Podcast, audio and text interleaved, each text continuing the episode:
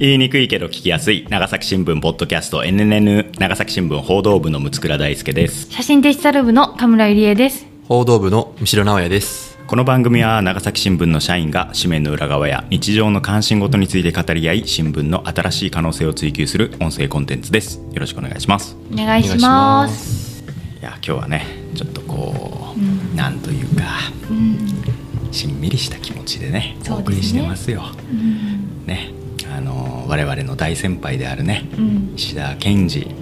前編集局長がね、うん、お亡くなりになって、まあ、今日その告別式にね、うん、我々3人も行ってまいりましたが、ねね。もう神村さんも結構序盤からもう エモーショナルな感じにそうですね。もうビデオがダメでしたねやっぱり。ビデオがね、私ももうちょっと個人のね、お顔を拝見して、もうそこでもうちょっとあまりもう話しかけないでってこう思いながらこう会場を後にしようとしたらご遺族の方がねこう話しかけてくれて泣きながらね。もうそこでちょっともう崩壊したね。決壊してしまいましたけどね。65歳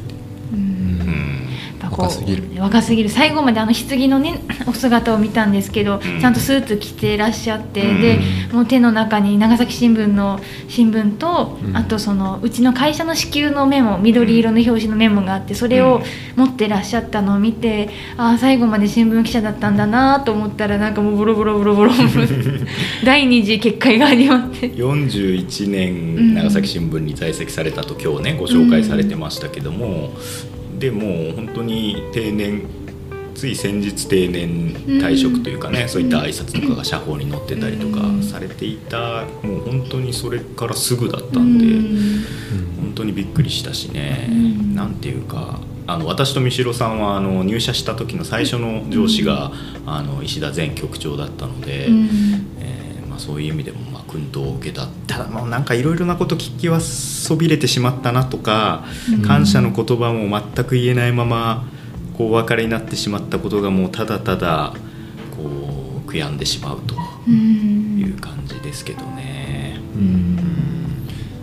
僕もあの今日葬儀に告別式に行く前に石田さんとの LINE をちょっとこう見直してみて、そしたら本当になんかこうちょっとした記事に時々こう、うん、感想を言ってくれて、うん、で、まあ、特にあの後藤出身でいらっしゃったんで,、まあ、後藤支局時代とかはすごく、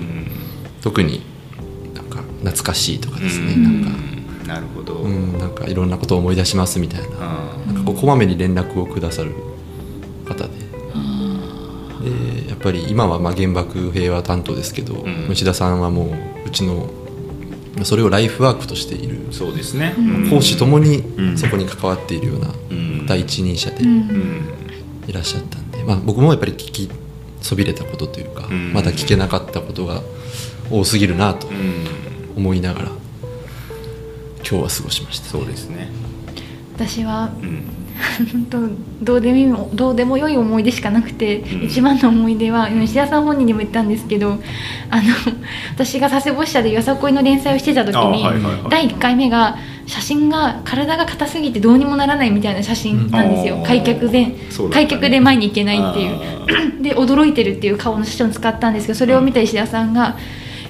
と？みたいな感じで言ってきてどれぐらい？みたいに言ってあのもうねおその時60代に近い石田さんとこの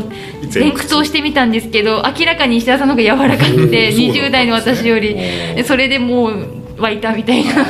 思いでとかですね。本当私もはい記事はよく声をかけてもらってあれこうやったねこうやったねっていうふうにですね言ってくださってなんかこう、ね、小柄なこう本当謙虚なおじちゃんって感じだったんですけど、うん、本当にあの残してきた功績は大きいだろうし今日いっぱいあの電報のお名前も、ね、方面から来てて、うん、あやっぱりすごい人だったんだなって改めて思い直しました。うん、この前あの別の、まあ、ちょっと取材先の式に葬儀に行って、その時にやっぱりそのこういう告別式とか葬儀っていうのは、なんかその亡くなった方のその功績とか、うん、なんかその生き方みたいなのを考えると同時に自分自身が、うん、あのその参列してる本人も、うん、自分がじゃあどういう今まで生き方をしたのかっていうのを考える機会なんだみたいな,、なるほど。とその聖職者の人が言われていてうん。っていうのがあったんでなんかこう、石田さんのこう、ね、記者としての40年余りの歩みを、まあ、全部知らないですけど。見てね、見てでここに集まった人たちを見て、なるほど。じゃあ自分はどうなんだって改めてちょっと問い直しました、ね、なるほど。確かにね。いやまあちょっとしんみりしてしまいますけど、この NNN もねこうたまに「どがんねん」と。あのいや本当にあの私石田さんと会話した最後がもう NNN のことなんですね、別の現場でなんかたまたま一緒になってなんかエレベーターかまってる間に、NNN はどうねみたいな人言って、うん、いやいやもう絶好調ですよみたいな。そうねみたいなことを言ってね、うん、あのまあちょっと言ったんですけどまあそういうことにもね新しい若手のね取り組みにもこうしっかり関心を寄せてくれてねあの我々にとってはこういろんな励ましもいただいたりしかし、ね、我々も少しでもこう大先輩のこう意思を継ぎながらこう長崎のメディアを盛り上げていければなと思った次第ですけれども、及ばずながら、はい、まあ本当にお疲れ様でした。安らかにお眠りくださいということで、えーまあ、今日はあの、まあ、そんなテンションなんで、あのまあ、もうまったり雑談というか、あのお便りをねちょっと紹介していこうかなと思うんですけどお便り紹介する前にですねあの我々のあのリスナーさんの熱心な上級 NNN 民、上級？NNN 民のねあのタコ壁氏さんというあの文房具大好きな方いらっしゃるんですけども、あのその方があのコミュニティ FM であの番組持たれてて、でそこの中であの NNN をですねこの間ご紹介していただいたんですよ。であのスマホでも聞けたんでちょっとね聞いたんですけど、えっとタコと直美の文房具大作戦 っていうねタイトルでこう多分あのお二人がゲストとか呼んだりお二人がおすすめの文房具とかをこう紹介するような30分のラジオ番組なんですけどその時にあのタコさんがあの我々のポッドキャストすごいハマってるって言ってあの紹介してくれたんですけどあのいや思った以上に NN の話すごいしてくれてでその文房具の回をいくつか紹介してくれて一番最初にねあのボールペン会をやった時のことをね紹介してくれてあの神村さんという方はねあの字があんまり自信が持てなくて神村文字なんて言ってるんですけどねみたいな。その神村さんはまあブレンを使っていてと。でむしろさんはねもう全く文房具にも興味がなくてですね こだわりがないと言いながらもジェットストリームの1.0を使ってるんですよ。これがなかなかチョイスとして出てこないんですよみたいなこと言ってこう実際にそのジェットストリームの1.0でね こう2人で書いてたりとか。非常にねあの簡潔にあの我々の話をこう紹介してくれてあの非常にありがとうございます。もうありがとうございます。NNN リスナーとして100点のもう番組でしたよ。もうしかもあの最後に曲かけるんですけど、うん、じゃあ最後に1曲かけますっつって、うん、あの新幹線大爆破のテーマをかけるっていう。知り尽くしてる すごいなと思って、うん、もう爆笑しちゃいましたよねそういう浜勝食べながらあの聞いてたんですけど、すごいね。あのありがとうございます。本当に今後ともよろしくお願いします。お願いします、うん。ということで、えっとまあ、そんなリスナーさんとの、ね、やり取りもこう増えておりますけれどもちょっと今日は、えー、リスナーメールをねちょっと紹介しようかなと思います、うん、えー、30代女性の、えー、MKA さんという方からの、えー、お便りです、うん結構ね長いんですけど長崎県民ではありませんが最近試しに聞いてみて面白かったので更新されたらその日のうちに聞いています。一からも聞いてますと。で朝日新聞さんのポッドキャストで神田さんが NNN のことを面白いとおっしゃっていたことを記憶しております。うん、でもうね僕らもちょっと忘れかけてるんですけど第 20, 20回21回国際女性デーの会酒井玉樹記者が出てくれた回ですけれどもその時に神村さんが正直な思いを吐露されていて、えー、本当に世の中の男性全員に聞いてほしいと思いました。また男性の生きづらさに触れていたのも良かったです。と新聞社さんはまだまだ男社会なんだろうなと感じますが男性が女性の働き方に問題意識を持ってくれているのはとても素晴らしいと思いました。えー、私が働く業界は女性が増えてきているとはいえまだまだ男性社会です全国で女性職員は全体の1割程度。管理職の女性は全国で2人だけで、えー、全体で0.001%です、えー、しかも2人とも課長で役員や部長は女性ゼロです。社会の流れで会社として女性の働き方に対する取り組みはしていますが女性向けの研修を作るだけで男性も意識を変えないといけないとどんなに伝えても聞き入れられず女性の働き方は女性の問題という扱いですと。うん部署内でこういう話題を振っても男性の当事者意識は皆無です。私は今社会人10年目ですが同期入社の男性が女性蔑視の発言をしているのを聞いてゾッとしました。私の前でそういう発言をするということはきっと本人は問題のある発言だと思っておらず無意識な女性蔑視の考え方が受け継がれているんだなと感じます。そういう環境に身を置いていると社会の動きに敏感で問題意識が高い新聞社さんが羨ましいと思うこともあります。それでも一つ私からお伝えできることがあったと思って書いておきます。ビジネスおやつおやつ会議の会で女性の方がチョコミント嫌いという発言が問題ないかどうかというお話があったと思いますがそもそも不必要に男性女性を分けて考えるのはやめてはどうでしょうか、うん、チョコミントが好きか嫌いかという話を男女で分けて分けて考える必要が感じられません。ちなみに私はチョコミント大好きです、うん、チョコミントが好き好きですあと会社でおやつを食べるのは当たり前で、いいか悪いか考えたことありませんでした。そういう視点も記者さんの職業柄なんでしょうか。私の部署には毎日一袋スナック菓子を開ける上司もいてこれもまたゾッとしてしまいます。これからも NNN 聞き続けますね。ありがとうございます。いろいろ聞いてもらってね、ちょっとこうかなり昔のあの回なんでちょっとあれでしたけれども、うん、あったね。そのチョコミントはさ、うん、その当多分その時は猿渡さんがゲストにいてそのこの4人内では男女に分かれちゃってたよね、たまたまね、チョコミント嫌いな人が。ということはみたいな多分私か三代さんがどっちかが言ったんですよ。なるほど。女性がどっちかというとチョコミント嫌い。あいやちょっとこれはよくないですよみたいな感じの話だったと思うんですけど、そうですね。いるんだから女性も。関係ないですよね関係ない、ね、だってあまたあるアイスとかお菓子のフレーバーの一つが男の人好き嫌いってなんか女の人好き嫌いって、確かに変な話ですもんね。そうそうそうそうそう、ん、それはそうですよ、ね、男の人が食べるものとかじゃないし、なんでちょっとチョコミントの連帯を促していこうかなと思いましたけどね。私はあまりチョコミントチョコミントはもう歯磨き粉の味がするため。待って待ってそうそう。もういいって歯磨き粉の味はもう毎回それもう言われ慣れとるんやからこっちはもう。他にないんかっていう。チョコミントをディスる時の。だってなんか世の中がチョコミントを持ち上げすぎてたらすごく腹が立ってくるんです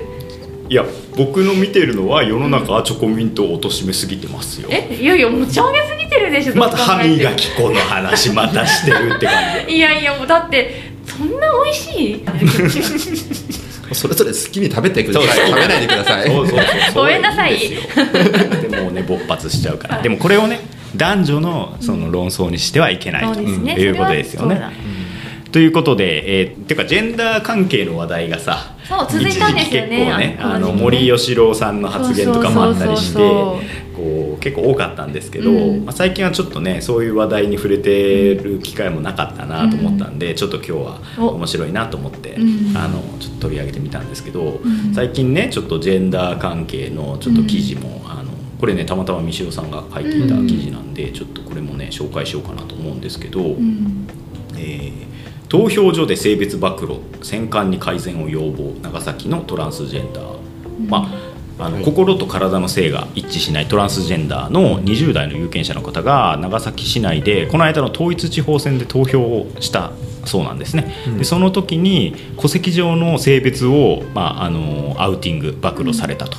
して、えーまあ、市役所の方にやってきて市の選管ですね。選挙管理委員会にやってきて、えー、投票所の対応について改善するように要望したと。いうような記事をねあの三代さん書いていただいてます。えー、この方 Y さんという方で、まあ、通名というふうに書いてあるんですけれども、うん、写真もね載ってるんですけど写真を見ると、あのーまあ、我々の社会通念上の女性に見える外見なんですけれども多分、あのー、この方がこう投票所に来た時にその戸籍が多分選挙人名簿とかで確認しなきゃいけない時に男性ですか女性ですかみたいな感じのこう確認をね多分しなくちゃいけなくてそれを多分選挙の投票所って結構公共の場というかたくさん人がいる中でそれをされたので、まあ、非常に多分怖かったんだろうなということであの要望しているというような内容ですね。うん。はい。まあ、その、係員の人が、まあ、見た目で係員の人が思う女性の見た目だったんですね。だけど、まあ、戸籍上は違ったと、だから本人なんですかっていうのを結構こう強くなるほど。あの、まあ、なりすましであったり間違いであるんじゃないかという多分趣旨だと思うんですけど、それで、えっと、説明を求めたと、で、まあ、そういうやり取りの中で、えっとまあ、ああ男性ですねっていうふうなあの発言とかがあってなるほど、えっと、通名で基本的には社会生活を送られてるんですけど、まあ、その実際の戸籍上の本名を聞こえるような状態で、うん、えーと、確認をした。で、まあ、その周囲には、まあ、もちろん他の係員の人とか、まあ、他の投票者の人もいた、うん、っていう状態だったんで、まあ、本人が意図しない形であの、まあ、暴露アウティングが行われたっていうことで、まあ、今回訴えられて、うん、まあ、市としてもその、まあ、一応そこはその確認をしますと、うん、事実関係の確認をしてから、あのただまあ本人がそういう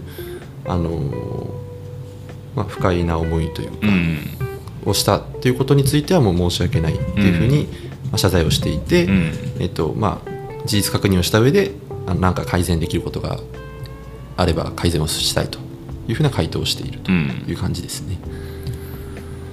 あのそもそも投票所でその性別を確認する必要があるのかというね。そうですね、はい。えっと、基本的にあのまず今はあの長崎市ではあの全部なのかな？少少なくとも長崎市では、うん、あの投票所の入場券、うん、あの家に送られてくるのにはもう男女の表記、うん、性別の表記っていうのはなくて、うんうんうん、ないんですけどあの国になんていうかなあの報告をするそうですね。あの、えっと、そのだ何人投票したのかっていうデータがこれはまだ今男女別で投票、あその結果を報告することになってるんですよね。でなので、まあ、市としてはそのあのなんていうかな係員側は、うん、あの男女どっちなのか戸籍上が男女どっちなのかっていうのはね、うん、あの把握して一応分けているんですよ。ね。うん、ただまあその本人にその場で確認する必要はまあないというか、うん、本人確認さえできればよくて、うん、例えばその、まあ、やり方としては例えば生年月日を確認するだとか、まあ、本名を確認するにしても、まあ、本人との1対1の関係で、まあ、他に聞こえないような状態で、まあ、本名を確認する生年月日と合わせて確認するとか。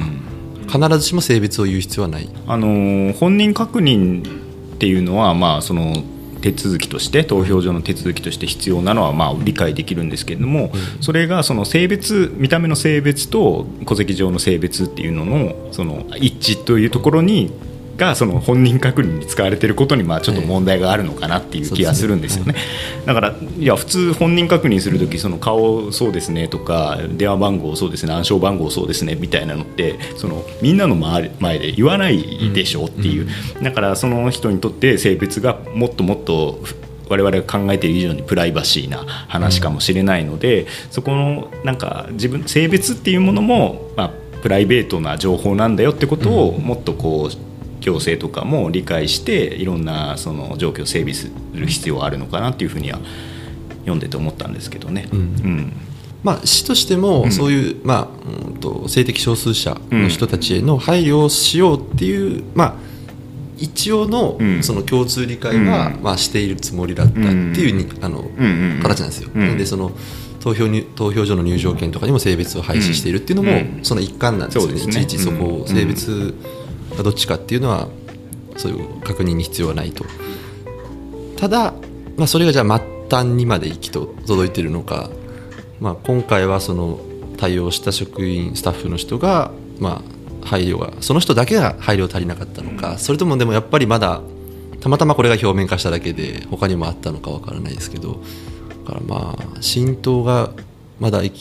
不十分っていうのは確かなんだろうなと。いや僕あのハサミ支局にあのあハサミ支局で逃避支局にいたようにいた時に同じような話があってあのその時はあのもっと乱暴な話であのハサミ町のあの投票所があの男女別になってたんですよ、うん、その男の人はこっちで受付してください。女の人はこっちで受付してくださいっていう風になっててでちょっとこれはさすがに今時ないんじゃないのかみたいなことを有権者の人に言われてあ確かにそうですねって言って取材したら、うん、まあ、結局その混雑解消のために男女別に分けてただけであって別に何の合意合理性もないあの形だったんですよね。でもそういうところに例えばそのトランスジェンダーの方が入られたらじゃあどっちに自分は行けばいいのかとか逆にそのね本当は男性だということを知られたくないのに、うん、あの男に並ばなきゃいけないのかとか女性の方に並んでいたらいやあなた戸籍男になってますよっていうふうに咎められてしまうのかとかそういうのだけでもう投票できないじゃんっていう話になっちゃうので、そういうのはあまり良くないしあの是正していかなきゃいけないですよねみたいな話を、まあ、あの当時書いたんですけれどもでその時にその三代さんが言われたようにその投票入場券にその性別欄を表記したあの表記している自治体っていうのがもうかなり減ってきてて、うん、でもそれでもあの2021年11月の時点ではまだ 5, 5市町あったんですよね。うん、であのそうしたところにえでもその性別を確認する必要ってあるんですかみたいなことを聞いた時に今さっきあの説明があったようにその国に報告する時にその男女別に報告をしなくちゃいけないから、あのまあ、性別欄がどうしても必要になってくるんだけれども選挙人名簿に書いてあるのでそのそこの投票所で確認する必要はないんだよね本来はね。なんであのそのしっかりその投票権とその本人が一致してるということを担保されていればそれで構わないんだけどでも別に僕らだってさ普通に投票権持っていったらさ免許証見せてくださいとか言われないわけでしょ、うん、だから基本的にはその投票権を持ってきた人が本人であるということを前提として投票ができるわけだから、はいね、その性別を見られてあなたちょっと違いますねみたいなことを言われるのはちょっと理不尽だなとは思いますけどね。そうですね、うん、あの多分今回の長崎市のケースでは、うん、えっと、あの投票所で結局あの投票用紙をその係員の人が、うん、あの入場券もらって発行するんですよ、その時に男ボタンと女ボタンがあるらしいですよ。それでカウントしてる、だからその時押す時に、多分その、まあ、今回のケースは男を押すケース、まあ、戸籍上のですね、押すケースだったんだけど、まあ、そこの、まあ、視覚的な情報。その人が思う視覚的な情報となんか食い違ったっていうところでその性別の確認を、まあすごいしようとしてっていう状態が発生した。みたいですね。そこをもうあのなくしていくしかないよね。その性別欄をね。結局どどんなケースが逆になんか確認しなくちゃいけないケースってあるんですかって市の方に聞いたんですけど、まあ、よくあるのは例えば夫と妻夫が妻の、まあ、入場券を間違って持ってくるみたいな、本人ですかっていう、そこは確認を、まあ、するケースは、まあ、あると、っていう話はあって、ただ、まあ、それをじゃあその根底として性別っていうのが一つそのセンシティブな情報なんだっていう頭があれば、まあ、その確認する場合でも、まあ、ちょっと違った確認のできるんだろうなと思いますけどね。名前の確認で済むもんね。夫婦の取り違いとかはね、うん、別に。だから性別を確認するのはそのがもしかしたら心理的負担になるかもしれない人がいるんだってことを、うん、こうちょっとこう前提条件として入れるだけでだいぶ対応も変わってくるのかなっていう気はするんですけどね。それん？って多分思ったと思うんです。よくもそのそれがその気持ちがいいか悪いか置いといて多分違和感があったんだと思うんです、その担当者の人にとっては。あれ？名前は戸籍の名前と見た目が違うなって、もうそうなった時点でもうこの世の中なので もしかしてっていう意識に行っても全然おかしくないはずなのにそこをやっぱ大きな声とか人がいるようなとこに分かるようなやり方でっていうのはやっぱり。まあ、いくら選挙はね厳正に執り行わなければいけないといえどもちょっともう少し気使ってあげてもよかったんじゃないかなって。さっきの六倉さんのあの投票所の話もそうで男女の入り口のそうですけど、やっぱりもう今はもう性別で分けることっていうのが、まあ、タブーまでは言わないけれどもそれで死んだ思いをする人がいるっていうのをもう共通理解でしていかないと、この世の中多分進んでいけないので。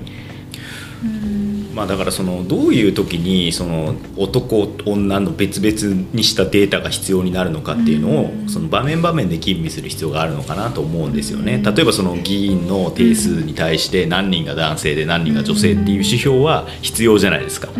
男女平等率をその測る指標としてどのくらい男性がいてどのくらい女性がいるんですかっていう指標はやっぱり必要になると思うんですよねまだまだね。だけれどもあのこういう場合っていうのはもう単にその慣例として あの男女を分けて考えてるだけなんで、まあ、僕らもさそういう思考をさやっぱ癖づいちゃってるし僕らもその小学校の時は男女別に出席番号は割り振れられてた世代なので切り替えするのってなかなかその時間かかる面もあるのかもしれないですけど、まあ一個一個確認してこれは本当に男女を分ける必要があるのかなっていうのをこう確認するすればいいだけの話なのかなって思うけど、ね、そうですね。あの結局今回、うん、長崎市議会議員選挙で、うん、結局その LGBTQ の当事者の方が入っているんですよね。で今までの記事その選挙情勢の記事とかは、男性何人女性何人が出馬みたいな表記もあったんですよ。でも今回はそそういうのを撤廃してるんですよ、ね、そうですね。なるほど。だからその、まあしかもその今回の当選した議員の、まあ、鶴さんは、あの Q、うん、LGBTQ の Q でクイ、クエスチョニングクエスチョニング、クエアとも言いますけどね、まあはい、女性だと、まあ、自分の性を、まあ、その規定しないっていうことですよね、まあ、ありのままでっていうふうな、あの方であるので、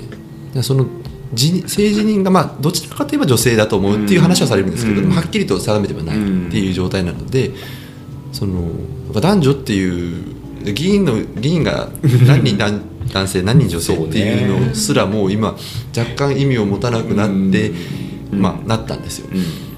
でもその時に逆にじゃあでもその女性が割合が増えてるかどうかとか減ってるとか、その辺の測りにくくはな測りにくくなっちゃうんですよね。そこってすごい難しいなっていう。まあ単純に男性です。女性です私規定しませんその他です。っていう、うん、まあ、そういう分け方をまずしていくしかないよね。ね。はい、うん。まあ、うちのあの投稿フォームにもあの性別回答なしっていうのも入れたりしてるけど、えー、まあ、だからなんかよく思うのはさそのうちもその新聞記者でさ例えばなんか誰々さん亡くなりましたとかさ、うん、大きいニュースが衆議院解散しますとかいう時にさ県民反応とか取るじゃないの。えーその時にさその、まあ、デスクから来るオーダーとしてさ男何人女何人取ってこいみたいなこと言われるわけじゃん。で我々はその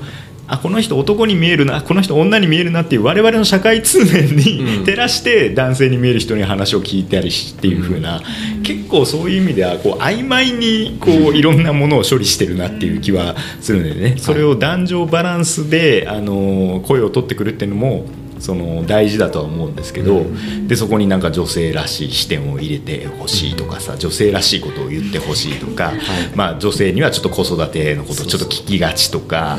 なんかまあそういう役割分担みたいなのはやっぱ新聞でも随分固定化してやしないかいっていうのはあるよね。ですね、うん、夫とまあ妻かどうかっていうのも、うん、そこもやっぱまあちょっと似たような話かもしれないですけど、うんご結婚されてるんですかみたいなのも結構聞きづらい世の中世の中っていうかすごい慎重になる、ね、いろんな家族の形がありますからね、うん。まあ、結構新聞もやっぱりみんなシスのヘテロセクシャルのあの人という前提で話を聞いちゃってるんで、まあ、そこをもう少しこうなんか多様性の部分を確保するような視点を持つだけでもだいぶ違うんだろうなとは思うんですけどね。我々も結構あの岐路に立たされてるなとは思いましたけどね。こういう話を見るたびにじゃあ新聞ではどういう報じ方ができるんだろうってことを考えたりします。うん。だからそもそももう男女で取ってこいって言わなくていいってことなんじゃないですか、うん、そうなると。うんそうだね。でもそういうニーズっていうのはまだあるよね。新聞の中にはね。なぜなら男性と女性ではやっぱりまだちゃんと社会格差が存在しているからね。うん。だから男性が持ってない問題意識を女性が持っていることはあるかなとは思うのでそういう視点を指摘してほしいっていう新聞の要請も分かるかなっていう気がするね。ちょっと外れるんですけど、うん、今回まあ統一地方選を取材して、うん、ある選挙の候補者うん。から、うんまあなんかその、まあ、どっちかというとまあ年配。うん。どっちかというとまあ年配の候補者から、うん。子供はいるいるのかみたいな。あ話をされあて、うん。でその人は今その、まあ、すごい、まあ、子育て政策とかうん。に力を入れるとうん。いう公約みたいなのを掲げてうん。いた人なんですね。うん。で、まあ、保育料無料化とか、うん。なんかそういう医療費とかうん。の負担軽減とか、うん。でまあそういった中で、まあ、お前あの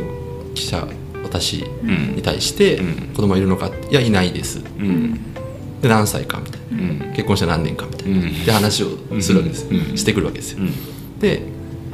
あいないのかと。うん。でなんかその時に、まあ、ちょっと笑いながら冗談なんでしょうけど、うん。さあお前が少子化の原因体みたいなっていうことを言われたんですよね、うん。おーまあ、うちあうちいないんですけど、うん。あのーなんていうのかな。そういうこう子供子育て施策とかを、まああのー非常に前面に押し出したいう人でも、うん。そういう結構まあ暴力的な そうだね。かなり暴力的だなと思って。非常になんかこう一方的な家族観を。そう。しかも三代君にどんな事情があるかもわからないのにね。そうそうそうそうそう。ね。そう個人の選択とか個人の事情とか、うん。いろんなものを、うん。あのこう無視した、ん。すごいもうつがいを作れば子供を作るのができるもんなんだからって言わんばかりのね。すごいな子供はいいよみたいな。うん。そういうそういう人に限って多分奥さん不満抱えてると思いますよ。多分。ね。絶対いいとこ取りしてると思います。なるほど。なんとなくそんな気分 そ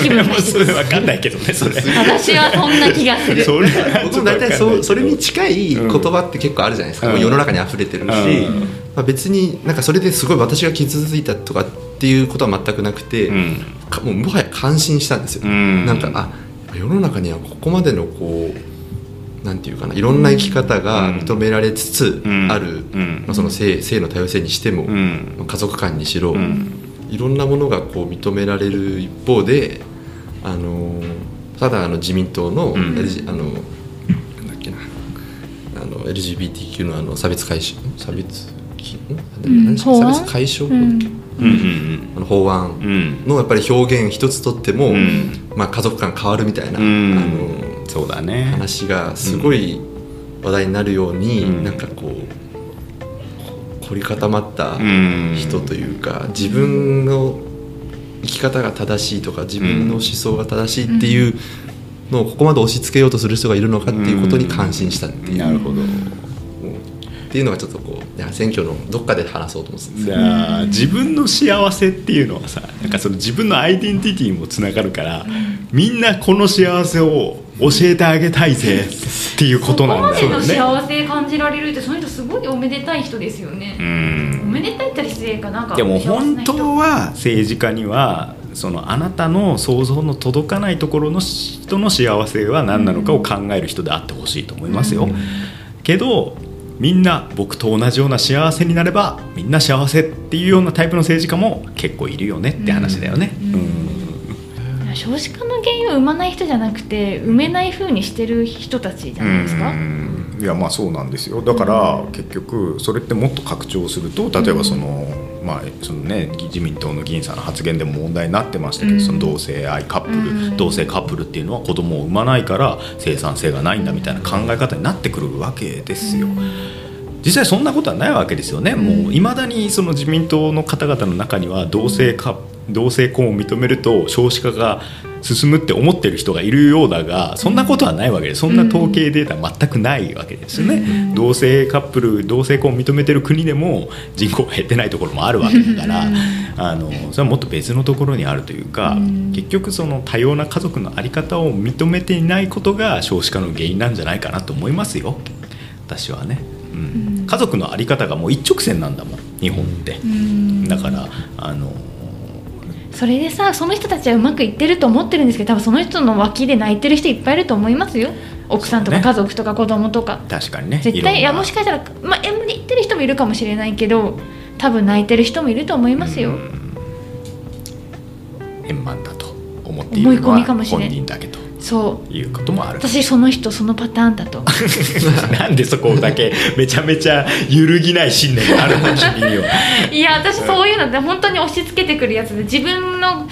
生活人生が100%最高と思って人の痛みや苦しみに目を向けようともしないやつ大嫌いだから。なるほど。でも確かにその三代さんに対してすらそんな想像力に欠いた発言をするということは、うん、自分の身近なあのパートナーとかに対しても非常にモラハラな発言をしている可能性は確かにありますよね、うん、一番怖いタイプです、なるほど。じゃあその辺は引き続き取材でつまびれかにしてさ してください、うんまあ、そんな感じで久々にジェンダーに関する話題をね、あのー、書いていただいたんでちょっと、あのー、うん、我々で考えてみましたけれども、うん、こんな感じでよかったのかな？すいません。分かんないけれども、うん、まあ、あのー、楽しんでいただければなと思います。というわけで今日はこのくらいにしときましょうか、はい、またね。では参ります、はい、この番組 NN は毎週金曜日午後6時に配信しています Apple Podcast、Spotify、Google Podcast、Amazon Music などの各種配信サービスでお楽しみいただけます。番組へのご意見、ご感想、メンバーへの質問などは概要欄にあるアンケートフォームからお寄せください。公式 Twitter もあるので、ぜひフォローしてください。各プラットフォームでもフォローお願いします。長崎新聞ポッドキャスト NNN お送りしてきたのは長崎新聞報道部の六倉大輔と写真デジタル部の神村ゆりえと報道部の三代直哉でした。それではまた来週さようなら。さようなら。